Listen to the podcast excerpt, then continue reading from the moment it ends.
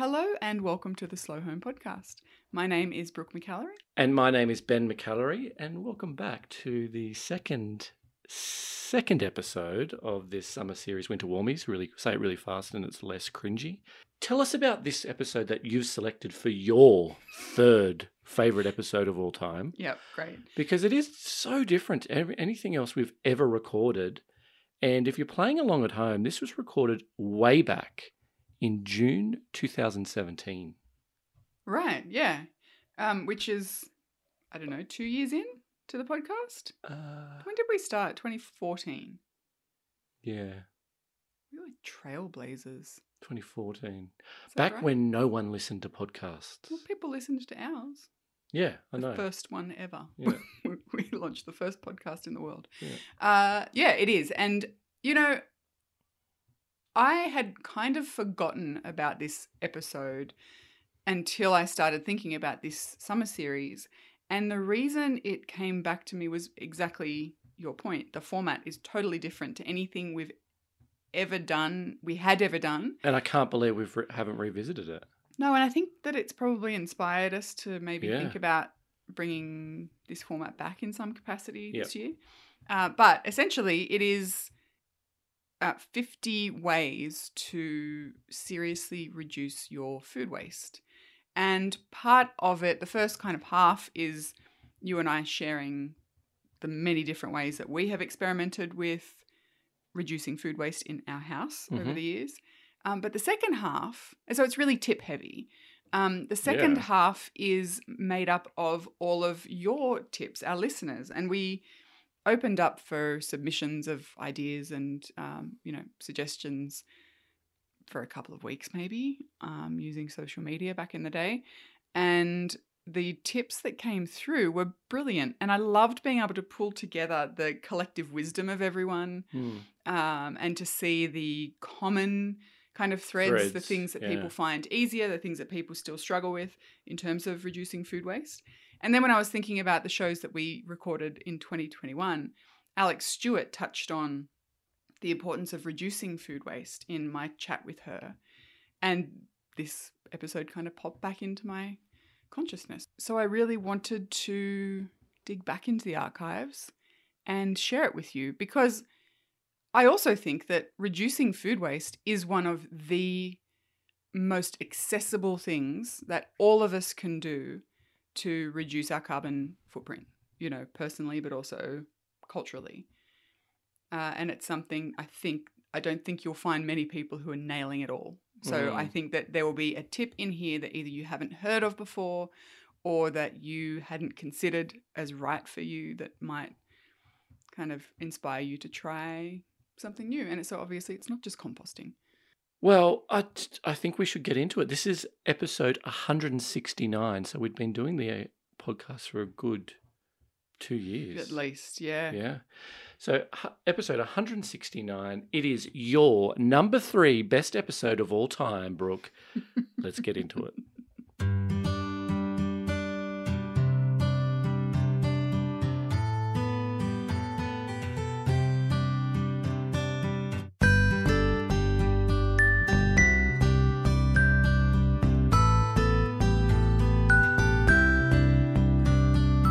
So we have, quite astonishingly, 28 tips from us and a further 25 suggestions from our audience. Obviously, there's a lot of common ones, mm-hmm. so there's not quite the 50 that we have over on Facebook.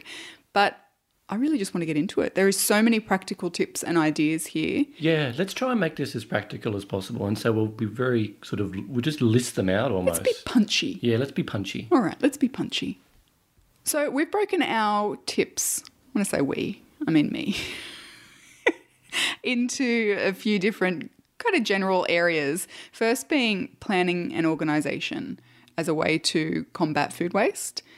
So the first thing I think is meal planning, but not only meal planning, but realistic meal planning. I mean, it's great to to make a meal plan that looks very fancy and comprehensive and thorough, but if you know that by Wednesday night you're really tired or you're too busy or the kids have soccer training and you have a late meeting and you never cook dinner on a Wednesday night or Thursday night, you're always just too knackered to do what you think you should be doing, don't do it.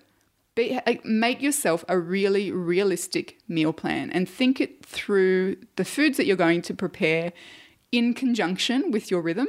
Mm. That, it's exactly right. That's exactly what we do. The thing that overrides any meal is movements. Yeah, exactly. So when we have our whip, we usually we just have events and, and things that take us out of the house or out of the office Yeah. during the week. And if there is a day where you're in the city till late or I've got a meeting or you're doing mentoring or something, we make sure that that's a leftovers day or it's something that I can pop in the oven, you know, at two o'clock in the afternoon sort of thing. Exactly. So be realistic. Don't worry about what you think you should be doing in terms of meal planning. Do what's going to work for you and the people you live with.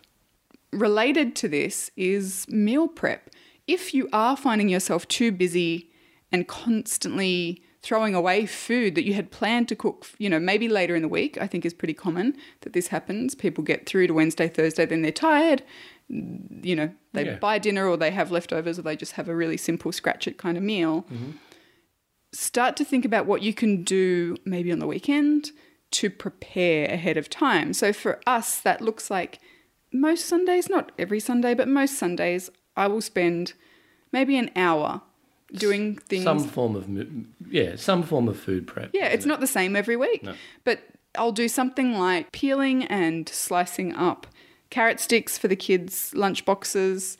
I'll do cucumber sticks and zucchini rounds and all that kind of, like just steamed veggies that we will have two or three times during the week. They're already prepared and sliced up and I put them in big glass jars that I keep in the fridge. Things like carrot sticks and stuff, I just put a little tiny bit of water at the bottom of those jars and it stops them from dehydrating Yeah.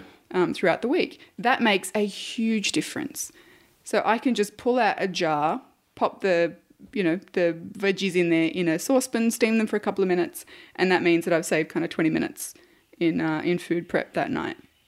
Similarly with you know salads and things like that as well. Uh, some Sundays I will cut up maybe a pumpkin and sweet potatoes, Brussels sprouts, broccoli, uh, cauliflower, and roast two or three big trays of veggies. That's lunches for you and I for at least three or four days during the week, Yep. plus a meal or two at night. Again, just going to the to the trouble of preparing them ahead of time means that they don't go to waste because once they're already prepped, we are far more likely, even if we're tired, even if we're kind of over it by the end of the day or at lunchtime, we'll just pull out one of our Pyrex dishes of roast veggies and we've got half a meal prepared already.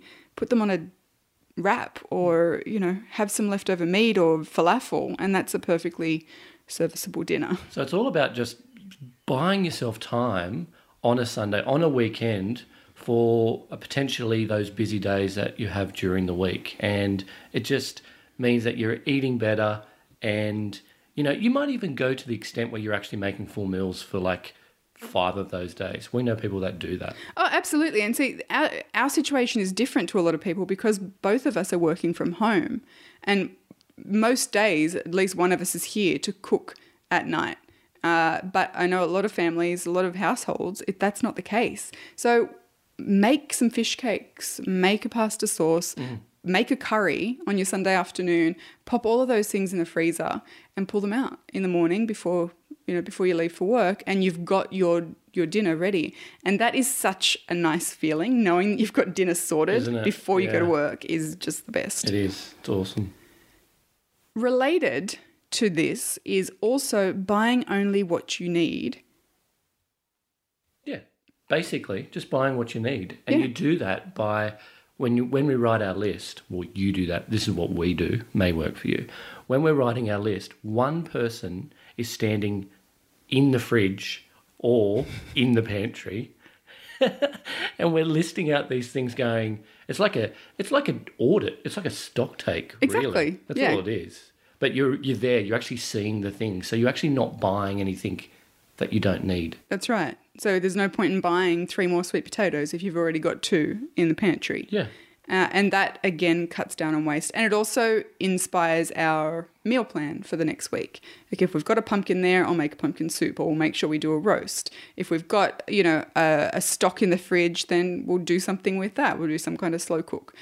Yeah. And I think that that is probably one of the things combined with going shopping with a list. Can't overstate how important Oh, that is. huge. Going shopping with a list. That's going to make sure you only buy what you need rather than what you think you need or what you think you should need. They're quite different things. So, Here's a little knowledge nug. No, it's not. It's just me bragging. On the weekend, forgot the list. But because we wrote it down, I just had in my mind, there was like 28 items I counted, and I missed two. I missed two of the 28. I think that's pretty good. it is very good. Bloody falafel. Falafel and eggs. Falafel and eggs. Pretty staple stuff, and I still managed to forget them. Unbelievable. I know. You should be so ashamed. Yeah. So I feel like we just combined like three tips into one there. But anyway, they still stand. Uh, so, you know, buy only what you need, go shopping with a list, check your pantry and your fridge before you go, and use up what is in your pantry before you go shopping at all, and then plan your, your next week around it. Now, this next one is I suck at it. I really do. But you're very good at it. So that's at least one of us is good at it. And that is clean out your fridge before, ideally before or, or after you've done the groceries. Well, before makes more sense. Yeah. Yeah. If you clean out your fridge, just make it part of your list writing ritual. And if you do it every week or every two weeks, there really shouldn't be much to it. But if you if you make it a habit to clean out your fridge as you're writing your list, you will get an indication of what you're not eating. So if you know two weeks in a row you've got three oranges left, or you never eat your leeks, or the beetroot are kind of mouldering away at the bottom of the fridge, you know.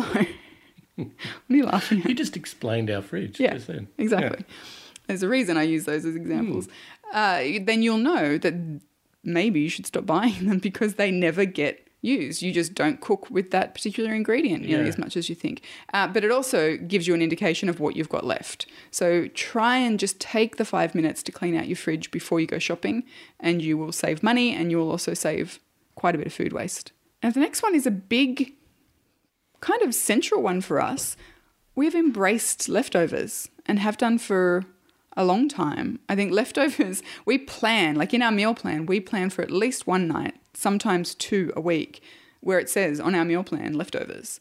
And that is the best thing to do. Like we eat leftovers for lunch, but we also make sure that we cook enough to to have leftovers for at least one night a week. One Yeah. night a week. Yeah, our dirty secret's out. Oh, right? yes, yep, We love leftovers. I do.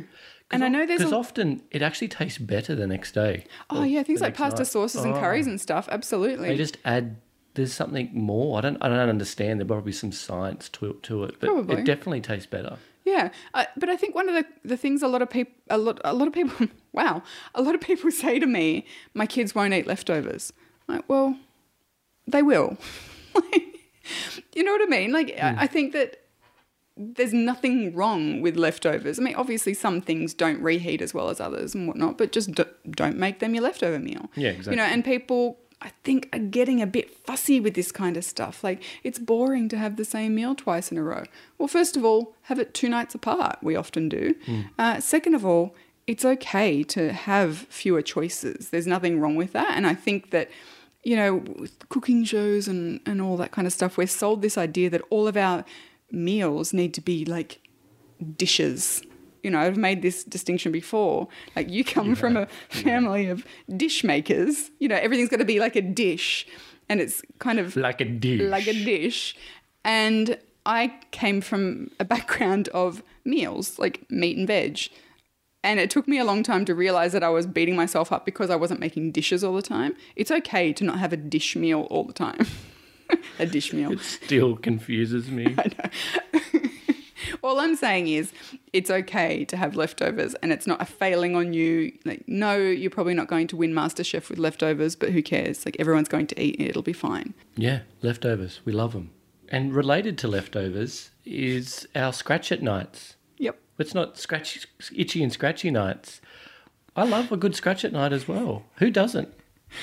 Do you want to just describe what a scratch at Not night really, because it's less fun. So, scratch at night is basically you open up the pantry or fridge and you make whatever meal you see in it. Hmm. It's like a challenge. It is a bit of a challenge. Yeah, so often you, I just go in and, and just see how many things I can put in an omelette. Basically, that's my scratch at night. Yep, it is. I don't eat omelets. they give me a watery stomach. Doesn't make sense. I will eat scrambled eggs, but I won't eat omelets. That's what I'm dealing with here. yeah, so it's fun. Scratch at nights is fun. It is, and we, I mean that can be something as simple as French toast or pancakes as well. Yeah, You know, we've been known to do that. Oh, Yeah. we we've been known to live on the edge. Occasionally, there'll be breakfast for dinner as well, which is kind of fun. Uh, but yeah, scratch at nights are, are tops, and it's just one less night you need to buy meat for, you need to buy veggies for, and you just make do. Scratch at nights are like the poor cousin of leftovers. really? Yeah, okay. Uh, in in a similar vein, be less fussy. Yes, that means you know deal with leftovers sometimes. It's fine. It's okay. It doesn't need to be fancy all the time. Deal with the scratch at night occasionally, but also be less fussy in um, the food, like your veggies and stuff. Like I think our mean? tendency is. Our carrots get a bit bendy or a bit floppy. Hmm. Floppy carrots, no fun for anyone, am I right? But So what do you mean? Like a floppy carrot? Or... So, you know, you, you, your carrots will go soft after being in the fridge for a week or so, particularly if you don't have them in a container or, you know, wrapped up in a damp cloth or something like that. Hmm. They will get sort of dehydrated.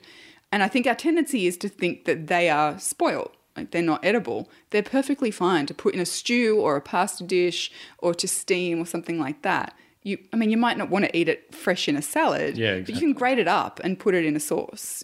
So I think that getting less fussy with that kind of stuff and eh, not expecting our food to look pristine in order for it to be edible is important. So if you've got your zucchini's got a brown spot on it a soft spot, cut the soft spot out and use the rest of the the veggie. You know, I I think it's really speaks to our modern need for things to be perfect looking in order to use them. And I think that's really at the heart of so much of commercial food waste.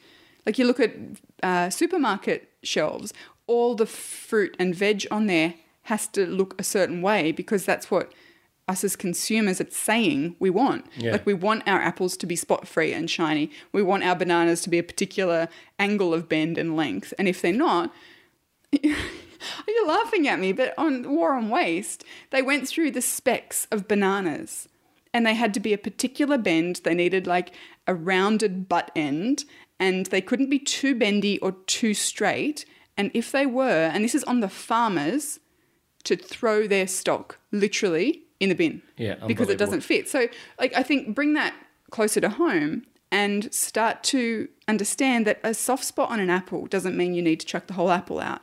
Like, freeze the apple, use it for applesauce or for an apple crumble or something like that, Mm. and use your floppy carrots. Google overripe bananas uses for. Mm-hmm. Holy moly. Yes. You can basically do anything with them. Yes, you can. We have a freezer full of overripe bananas that we use for heaps of different things, which I'll talk about in a minute. So, yeah, be less fussy. Also, know the difference between best before and use by dates and treat them with skepticism. So, best before is a suggestion, and obviously, if it's best before sometime in the 90s, pretty safe to say that it's probably not edible. But if it's best before two or three days ago, that's almost certainly going to be completely fine. Best before is a suggestion. It's saying it's best before the 5th of June, but it doesn't say that it's going to be unfit for consumption That's after it. the 5th of June. Use common sense. Don't just judge the use by date. Use by dates are more clear cut, but even so, like yogurt, sour cream, things like that, uh, I don't necessarily stick to the use by dates. I go off smell and taste instead. And very rarely, I mean, it's really obvious when mm, things have mm, spoiled. Mm. They, your body is quite good at determining when something is not good for you. You have like a recoil. You know, you'll put a bit of yogurt in your mouth that is it is gone past its use by date and it is well past use. You can tell, like your body does not want to swallow it. So be a bit more common sensical, if that's yeah. a word. Yeah. Uh, about use by dates and best befores. Yeah, use by dates, dairy. Yeah, I reckon a couple of days. You know, after a use by is still pretty good. Usually. based on the sniff test. But meat, I would never. Oh, no, no. have meat after a use by date. No, but I, no, I understand what you're saying. Yeah. I mean, I don't eat meat anyway, but no, no. But that's that's the only time that I will just go. Yep, no, that's Yeah. not happening because Yeah. it's just too much. Too much. Tell me, has is there ever produce that has a best before and a use by date on it? I have no idea. It's an interesting one, isn't it? It's a, it is an interesting question. As in, like, it's best before this date, and you need to use But it by must this be date. used by. Yeah, Um, I never see that. no, probably not. Yeah. I'd say because the us- use by date would trump the best before date. Of course, but yeah, I guess so. I- I, guess it's just used by. Yeah.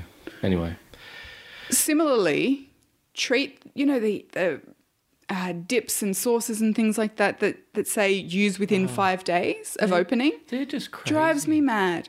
Yes, there are probably some products that that applies to, but uh, hummus and things like that, I very rarely pay attention to it. Um, pestos and curry like, pastes yeah, like and sauces sauces, and and, you can avoid that by making your own where possible anyway. But in the instance where you do have them, and you know, um, coconut yogurt and stuff like that, they all have this use within five days. It may be the case that those things aren't any good after five days, but in my experience, the vast majority are perfectly fine beyond that. It's just marketing. Again, It's common just- sense. They just want you to buy more. Yeah, it makes sense for the manufacturers to say that you know you, you need to throw it out if it's um, five days or more, and then go and buy another tub. So of course you can make your own, but also just use the sniff test, use the taste test, use the common sense test. And the last tip in the planning and organisation section of this is use. Well, keep those use by date foods right at the front of your fridge, Yes, like on the top shelf or in the. Um, I always find it in the fridge door is probably the best. just have a place for them. Yeah. can be the top shelf, bottom shelf, wherever, Okay. and just make sure you you look for them and make sure you use those first and make it a priority to to work through those perishable things before you work through the things that maybe aren't as perishable or aren't coming up to you know to going bad and i think again making that a habit is probably the best way to go okay before we get into the next section hmm. how how are we going for time Oh yeah, we're we're well over twenty. we're getting up there? Yeah. Okay. All right, well, let's just power on through. Let's do a very intentional, slow, fast trip through the rest of these tips. Okay. Good food storage habits are key to not wasting food. Pretty simple. So I do things that are really annoying at the time, particularly when we come home from doing the groceries or going to the farmer's market, and I find myself having to do these. It really annoys me. But it doesn't annoy me when our food lasts. Future Brooke. Yep. That's right, exactly. Future Brooke says thank you to present Brooke, who is currently annoyed for having to put all the carrots in a container, for example. So here are rapid fire food storage tips.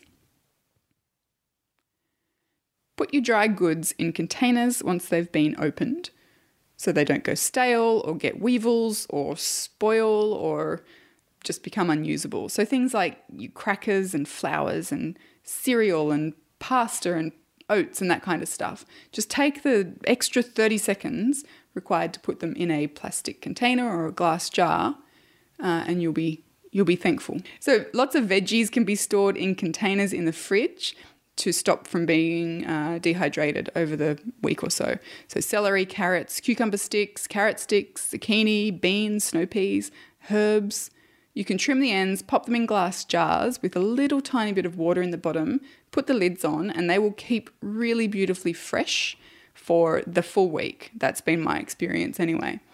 Similarly, with kale, spinach, that kind of green veg, you can um, bring them home from the shops, give them a rinse, trim them, so cut out the um, you know the center center vein in your kale and stuff like that, and wrap them in a clean, damp tea towel and put them in the fridge, and that stops them from going limp. It stops them from uh, you know your dark greens lose all their color and they go kind of yellowish, and it keeps them really fresh for the entire week. So and that's any of your veiny vegetables. yes, your veiny veg. Yep. With meat, Uh, only keep out what you're cooking in the next day or so. Buy bulk if you can. Go to the butcher once a week, once a month, once a fortnight, whatever works for you. But ask your butcher to separate your meat into kind of your portion sizes. Freeze everything that you're not going to cook in the next couple of days and only pull it out as you need it because otherwise you're going to have those nights where you come home, you don't have the time to cook meatballs, uh, and the mince spoils. So just keep things in a meal size portion. Yeah, I mean, you can only do that if you go to a butcher, and we're lucky we've got a great, great butcher. Not everyone can go do that, but yeah, it's just just doing portion control. Or even if you can only buy your meat at the supermarket, that's fine. Like size of the- separate it when you get home, yeah, put it in yeah. containers and pop it in the That's freezer. true. Yep. Glass jars are perfect for freezing your excess veggies, whether they're cooked or raw. Um, herbs, sauces, all that kind of stuff can be put straight in the glass jar and frozen. Um, no, they don't crack very often. I think I've had one or two crack ever, um, and I. That's why I save all my glass jars. I've got like a drawer full Of the good quality. of the jars. yeah, yeah sturdy glass jars. Yeah. Uh, similarly, sturdy glass containers like Pyrex with a you know a plastic lid, they're really good for storing um, freezer meals, your meat, bones, any excess veg, all that kind of stuff. Uh, following on though, there's a whole range of tips for the freezer, and these are quite specific little tips that we use in our kitchen.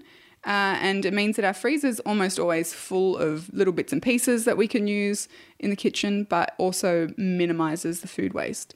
This first one is a tip that Alexx Stewart from Low Tox Life gave. Uh, and she said they eat, her family eats a whole heap of broccoli and cauliflower every week, and they're often left with the, the stems.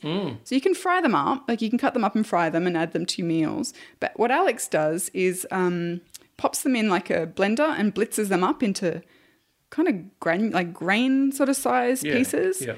puts them on a tray, freezes them, and then transfers that grainy sort of cauliflower stem uh, into a jar, and she adds it by the cup into pasta sauces and things. So the nutrients go in your sauce. Kids can't taste them. Yeah, because the nutrients are so good in those stems. Yeah, absolutely. So you can do it. I mean, I've done it for broccoli and cauliflower stems. I'm sure there's other veg you can do it for as well. But it's such a good way of using up those things that usually just get wasted. Like herbs and stuff, like stems of parsley or. Um, uh, let's think of another herb, Ben, really quickly, like coriander. Yep, exactly. And we've already mentioned that we have a billion bananas in our freezer. Fantastic for smoothies. Just pop them in frozen. Um, so we'll, let's say our bananas get soft. We'll peel them, slice them, pop those those slices onto a tray in the freezer.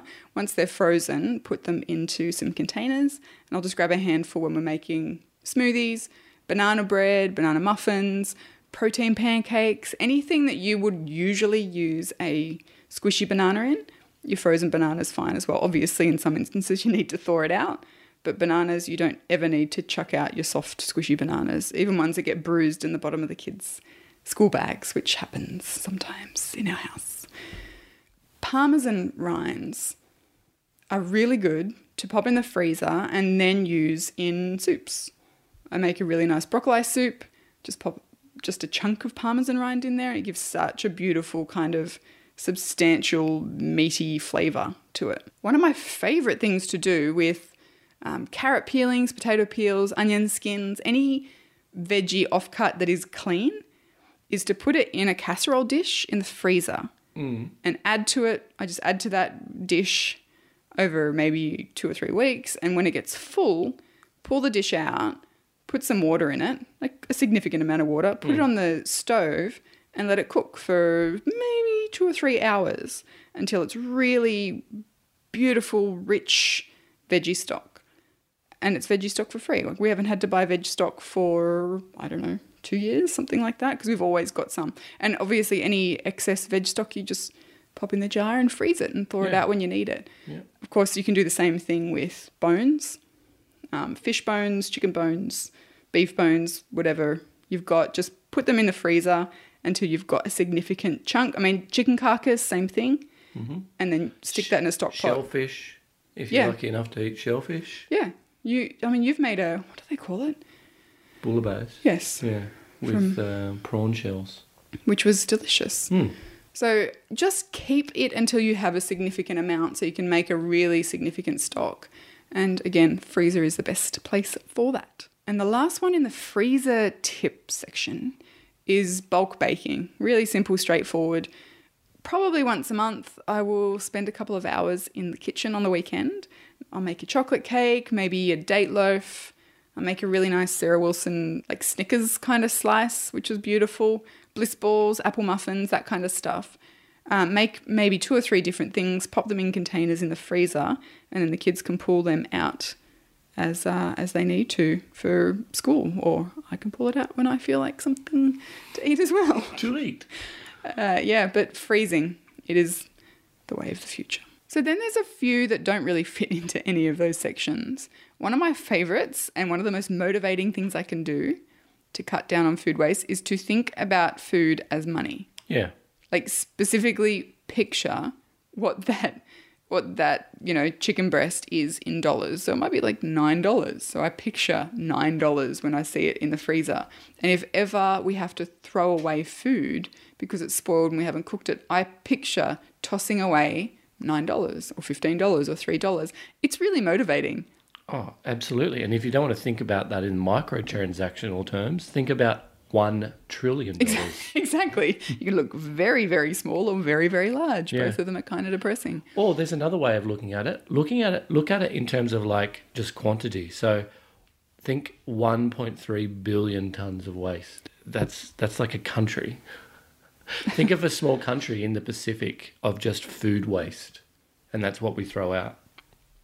It's no, I can't. I actually can't picture that. But it's just, it seems so obscene, doesn't it? Yeah, it does. So before we get depressed, let's talk about more proactive things you can do. Chick, we have chickens. They're fantastic for cutting down on food waste, as in food waste that goes into the bin.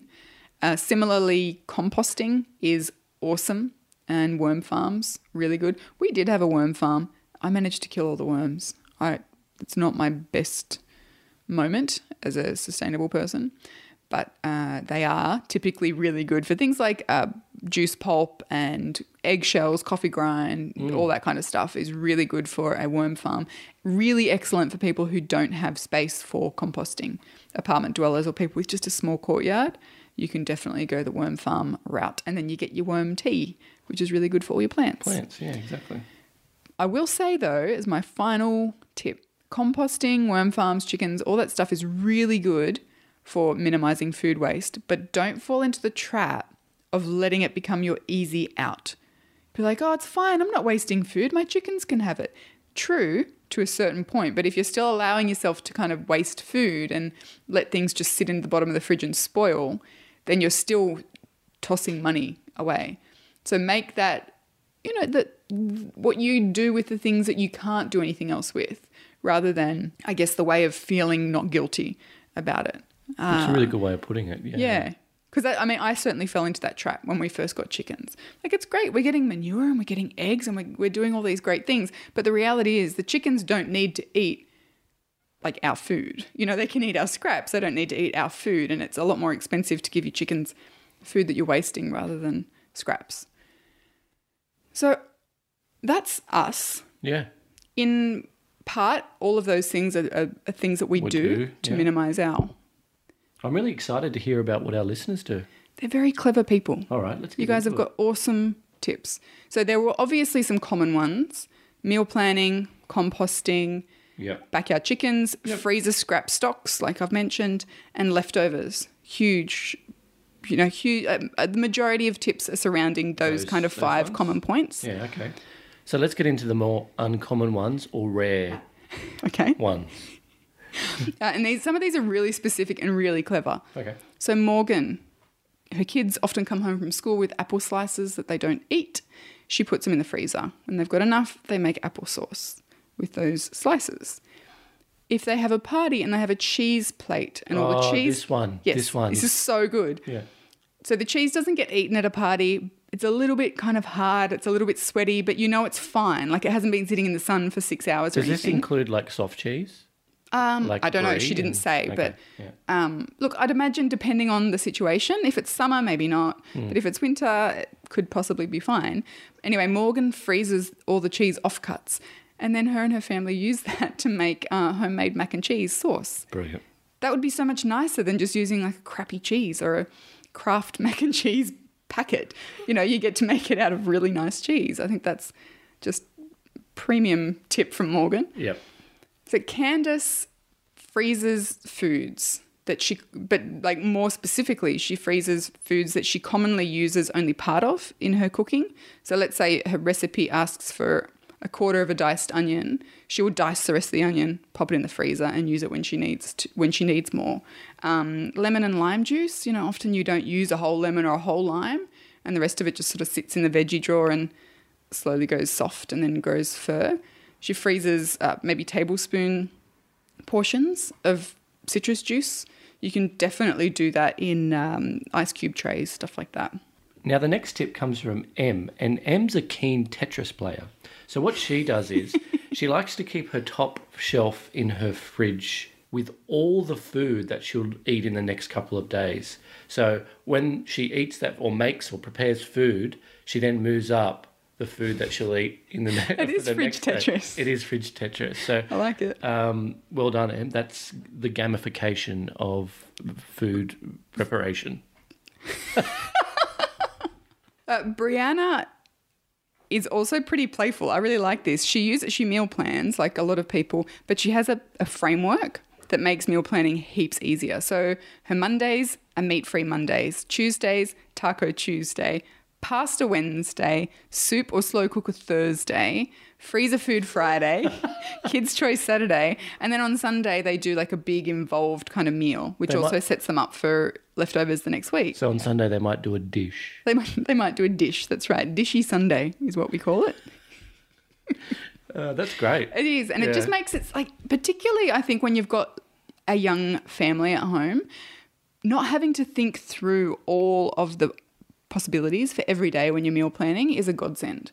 Uh, I know that I find that difficult because our kids aren't the most adventurous eaters, and I think knowing sort of what to aim for on Wednesday, being a pasta, then you know that the kids will eat three or four different pastas, and you can kind of I don't know if you can hear our dog happily Wagging his wagging his tail. But anyway, I like that, Brianna. It's a top Yeah, top awesome. tip. So Jennifer had an interesting issue when her kids all moved out of home. She really needed to learn to recalibrate the quantity of meals she was cooking, Yep. which you can understand. If you go from cooking for maybe three, four, five people back down to one or two, that would take quite a bit of relearning, I think. Really would. Yeah. So last year, she challenged herself for a month to only cook from what was in her freezer and her pantry. So obviously, she bought uh, fresh food and uh, dairy, stuff Yeah, like that. yeah. But everything else came from the freezer or the pantry. She said she ate a lot of soup, but it was a really helpful way of, first of all, relearning quantity, and second of all, not tossing out everything that was already in the freezer. I think that's that's really good.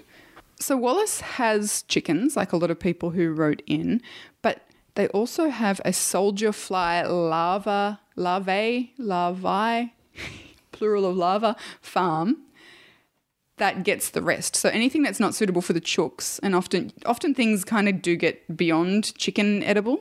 Like Yeah. chickens can't really eat things that are moldy or anything like that. But Yeah. so much like a worm farm, I think the soldier fly farm gets fed anything beyond chicken ability. Um, but then the larva from larvae from the farm is fed. Uh, they're fed to the chickens. So because they're obviously a bug, and that would be a treat for the chooks. So it's this beautiful cycle of Virtuous cycle of Yeah. larvae and chicken. yeah, Gross. exactly. Awesome. Well, it's not really gross. I think it's really cool. It is cool. Jessica um, sort of just adds to our you know portion control, Mm-hmm. so she knows exactly how much her family eats for uh, a meal. So Yes. family of four, you know, it's about half a pound. So she will freeze in these in those portions, and so you just pull it pull it out a day ahead, and Bob's your uncle. You know what's really good about um, they say defrosting meat Mm. is that if you pack it quite thinly, as in like In a Ziploc bag or something. yeah, it's in a Ziploc bag, but so it's not. Yeah, it's pretty flat. Mm-hmm. You put it in just some some water in your in your sink, just a bit of water, just normal cold water, and leave it in there for about an hour, and it should defrost. And then you can either just put it in your fridge or, or or, cook, cook with it. it. Mm. That's a great tip. It is a great tip. It's a bonus tip from Ben. Wendy prepares what she calls casserole dump bags. I hadn't heard of this before, but it's genius. So she comes home from the shops with all of her ingredients for a casserole, which her family eat on a Wednesday. She preps all the meat and all the veggies, puts everything in a like a big Ziploc bag in the freezer, freezes it all together. Wednesday morning comes, she pulls it out of the freezer, puts everything already prepped straight into the slow cooker. I think that's genius. It just takes out like two or three steps from having to prepare things Wednesday morning to putting them in the slow cooker. Means it takes her five minutes to get everything ready to go. By the end of the day, her uh, her casserole's ready. I think that's That's a beauty. yeah, it really is. So Abby's all about meal planning as well, but she plans not only for the dinners, but the, the lunches and the snacks. And babe. breakfast, The snacks and the breakfast. snacks. Seriously though, that's that would be so helpful. Oh, we, it's- Mm. we've started to do it, but we don't do it for every single thing. No, I think that on the weeks that I know I'm going to do one of my big bulk baking sessions, I always make sure that I've got all the ingredients for whatever I'm baking. But it makes so much sense because that's when you, otherwise, that's when you're going to get caught out. Like the kids come home, they're hungry, going to have apple and peanut butter. So there goes one of your apples for tomorrow. And you find yourself having to go down to the shops and get those little bits and pieces that you run out of. And that's where the extra money and waste comes from. So by particularly I think when you've got kids at home, allowing for those snacks uh, every day is genius. It's awesome. Yeah. Amanda talks about composting, but specifically talks about getting an enclosed composter. Yep. So I didn't know this, but that means that you can put soup bones and Yeah, stuff like that in You there can get you can put basically because you don't have to worry about, I guess, rats and birds and things getting Yeah. in. Uh, it's completely enclosed. So if you've got the space uh, or the resources to get an enclosed, like a tumbler bin, that's a good thing to, to look at as well.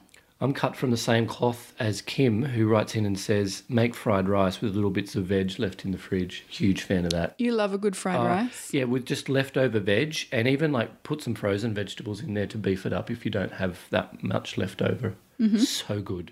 Yeah. And again, of course, you can use that if you've cooked rice for a curry and you've got left. Like fried rice is better with day old cooked, food- rice. Cooked rice, yeah. So it's a great scratch it meal. It is a very good scratch it meal. Deb has quite a significant tip. She suggests that everyone moves to Florida in summer because it's too hot to cook. So all they do is eat raw fruit and veg. Thanks, Deb. If you fly me out, Deb, I will be there. Carly flips her her uh, her weekly shop on its head, and instead of meal planning and then going to buy fruit and veg and meat and whatever to fit the meal plan, she gets a seasonal box of fruit and veg delivered, and then plans her meals around that. So she plays the scratch it challenge every single night. Yeah, I mean, and I think that really it is really in keeping with slow food because you're eating seasonally. Uh, and of course, by eating seasonally, typically that means the, the fruit and veg you get is going to be cheaper because it's in season, it's not being kept in storage for months at a time. Uh, it's going to be fresher, it's going to be tastier. Uh, and then she goes and, and makes her meals around that. I think that's brilliant. It's awesome. Carly must be pretty. I mean, she must be pretty good in the in the kitchen. It's like being in like Master Chef and doing the mystery box every night. Yeah, we. I mean, we do that to a certain extent because I try and do as many of our fruit and veg shopping, uh, as much of our fruit and veg shopping at the farmers market as possible, and they only ever have what's in season. So to a certain extent, our food definitely changes with the season because they have no problem in saying, well, we're not selling tomatoes because it's July and tomatoes don't grow now. So um, I think that if you can start to eat seasonally, definitely you're going to save um, money and your food's food's going to be fresher as well. Kel is really specific in her food planning, her meal planning. She figures out how many apples, oranges, etc. get eaten every week and only buys that amount. So in our family, that would be like I don't know, 1100 apples a week. but you know, taking the time to work out how many of each thing get eaten and then only buying that is really clever because otherwise you are left with leftovers that you need to figure out what to do. So much like buying the meat only in, you know, half a pound kind of portions, this is the same. I think um yeah, that's a good one by Kel. Colleen likes to play a social experiment with her family, similar to sort of Lord of the Fri- Flies. Or Lord has- of the Fries. Lord of the Fries. Isn't it a shop? Yep. yeah.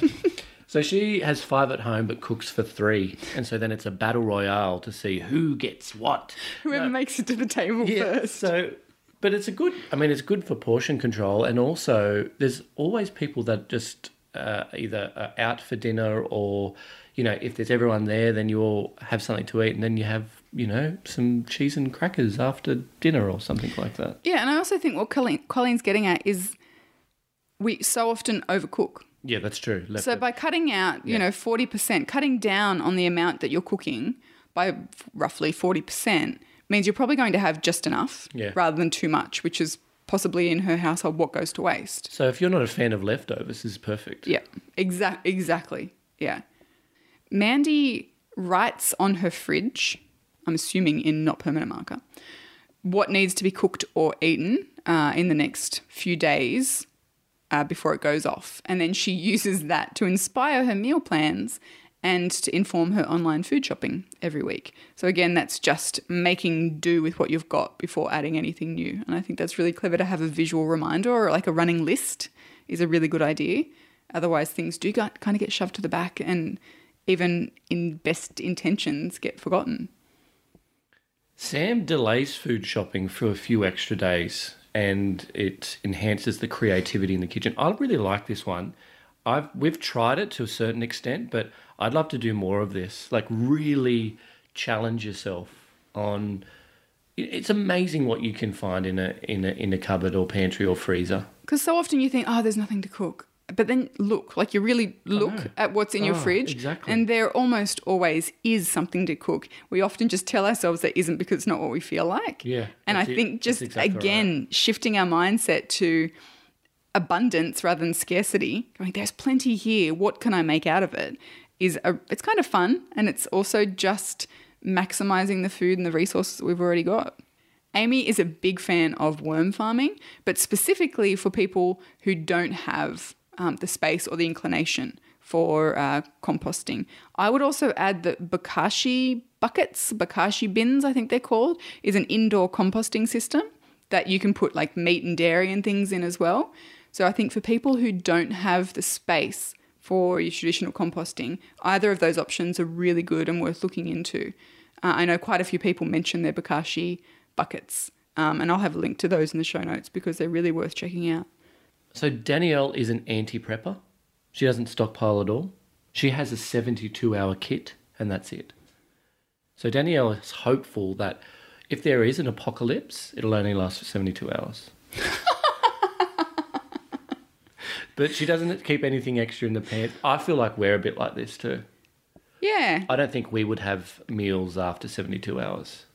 Oh, Enough for meals. No, I think we would. Uh, But I really like Danielle's Yeah. boundaries, you know, just saying I've got enough for three days. Anything else beyond that, I need to go and get. Mm, and I reckon we'd really struggle after two days, three days. Anyway, let's see. Let's try it. okay. Lisa's all about the bubble and squeak. What is bubble and squeak? What sort of isn't it just all your leftover veg and stuff all mixed? Mixed together, with a bit of flour and egg and Yeah, I don't know. yeah, I think so. some sort of thing that Like binds, binds it. it, yeah. And then what? Do you bake it? I think you fry it. Hmm. Yeah. So for me, I always like I grew up eating mashed veggies a lot. Like Yeah. that was a that was our scratch it at home when Well, I was growing up. it's basically kind of like that's what I always yeah. imagined it to be. Yeah. So you just take all your odds and ends, pop them in together, mix them up, and we used to have ours on toast. It was really nice, like Sunday night dinner.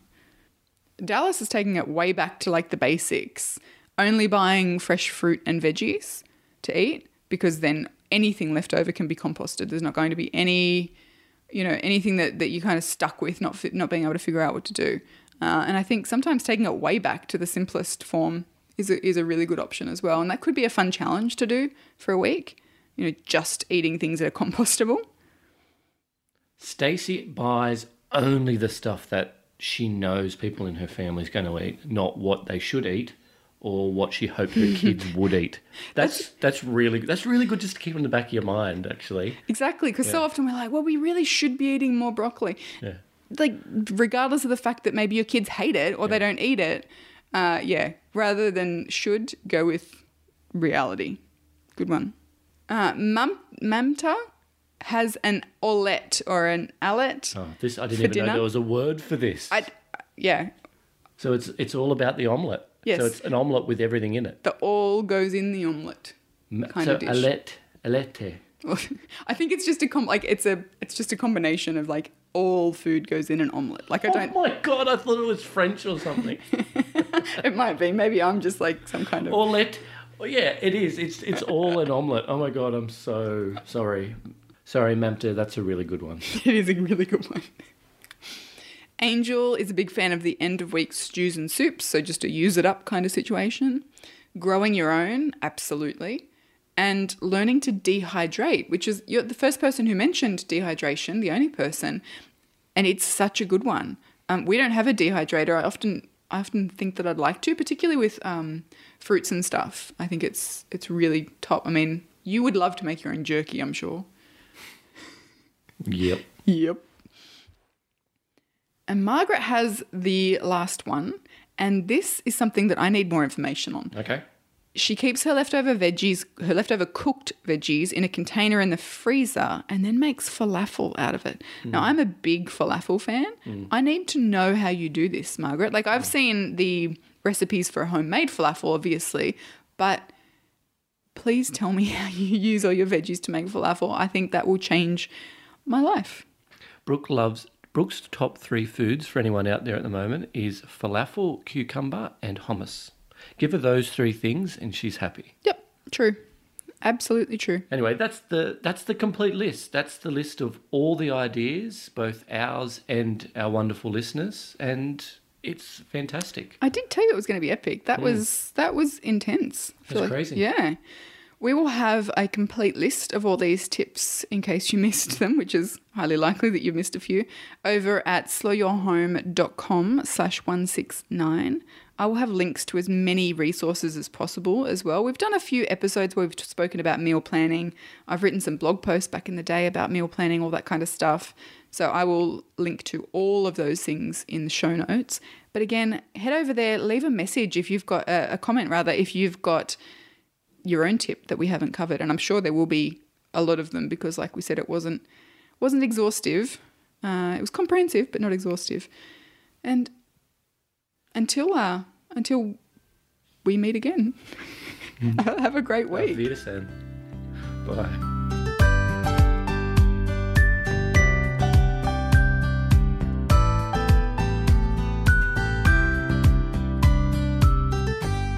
Thanks again for listening to our episode today.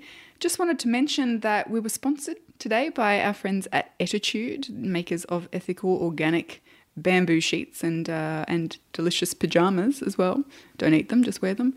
Head over to ettitude.com.au slash slow home and use the code sleep better and you'll get 10% off your first order at Ettitude and uh, enjoy that cloud suit Jackrabbit FM. for your ears. Who is that?